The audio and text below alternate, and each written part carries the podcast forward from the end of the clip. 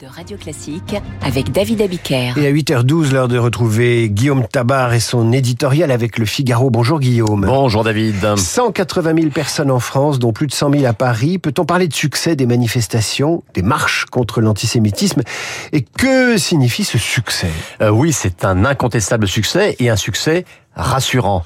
Euh, D'autant plus que faut quand même rappeler que ces chiffres sont ceux de la police et qu'en général dans les manifestations, eh bien on est habitué aux chiffres des organisateurs qui eux sont soigneusement gonflés. Oui, mais la CGT n'était pas là. C'était pas là, mais en tout cas la foule était au, au rendez-vous et il faut quand même toute la mauvaise foi de Jean-Luc Mélenchon pour parler d'échec. Il faut aussi préciser et c'est peut-être insuffisamment souligné que ce sursaut contre l'antisémitisme est une particularité française, car on n'a pas vu beaucoup de ce type de manifestation ailleurs en Europe ou dans le monde. Et il faut le dire, ce succès qui fait chaud au cœur, hein, pour reprendre la formule de Yael Braun-Pivet hier, donne raison à ceux qui ont choisi de venir et tort à ceux qui ont délibérément décidé de boycotter la démarche. Alors après, oui, il y a eu beaucoup de monde, mais ce ne fut pas non plus un raz-de-marée, hein. rien à voir par exemple avec le cortège après Charlie. Et ce fut aussi une France plutôt aisée qui est descendue dans la rue, pas tellement la France populaire, et pas du tout la France des quartiers. Et vous avez failli faire un lapsus, vous avez parlé d'Emmanuel Braun-Pivet, ce qui fait une transition avec la question suivante. Euh, il y a des questions sur l'absence d'Emmanuel Macron. Le chef de l'État aurait-il dû être présent dans la rue? Écoutez, la question est légitime, et d'ailleurs Emmanuel Macron se l'est posé à lui-même. Alors certains, c'est vrai, ont regretté son absence, hein, entre autres le président du CRIF, mais je crois que c'est lui faire un mauvais procès que de voir sous cette absence une distance. Il a privilégié samedi la forme d'une lettre aux Français.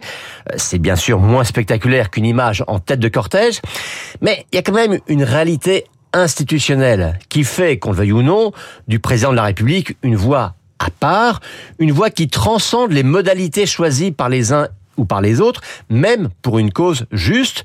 Et je crois que Macron ne sera pas jugé sur son choix d'hier, mais sur l'efficacité des politiques publiques qui seront mises en œuvre pour combattre l'antisémitisme. Alors il y a une autre source de débat, c'est la présence du Rassemblement national et l'absence de la France insoumise dans les cortèges. Quelles leçons tirer au lendemain de, de la marche? Alors la, la, présence du RN, on en a beaucoup parlé euh, ici la semaine dernière. Bon, Marine Le Pen et les siens étaient donc bien là, en queue de cortège pour ne pas aviver les querelles de la semaine dernière. Euh, son accueil fut correct, autrement dit normal. Et dans le week-end, d'ailleurs, de nouvelles voix, hein, comme celle de Nicolas Sarkozy, s'étaient exprimées pour euh, rappeler l'aberration euh, qu'il y avait à leur contester de vouloir dénoncer l'antisémitisme. Euh, quant à Jean-Luc Mélenchon, hein, hier encore, il a dénoncé une manifestation, je le cite, de droite et d'extrême droite, à laquelle, au passage, ont participé pourtant tous les autres partis de la gauche. On a entendu un député, un député LFI, sombrer dans une forme de, complotisme.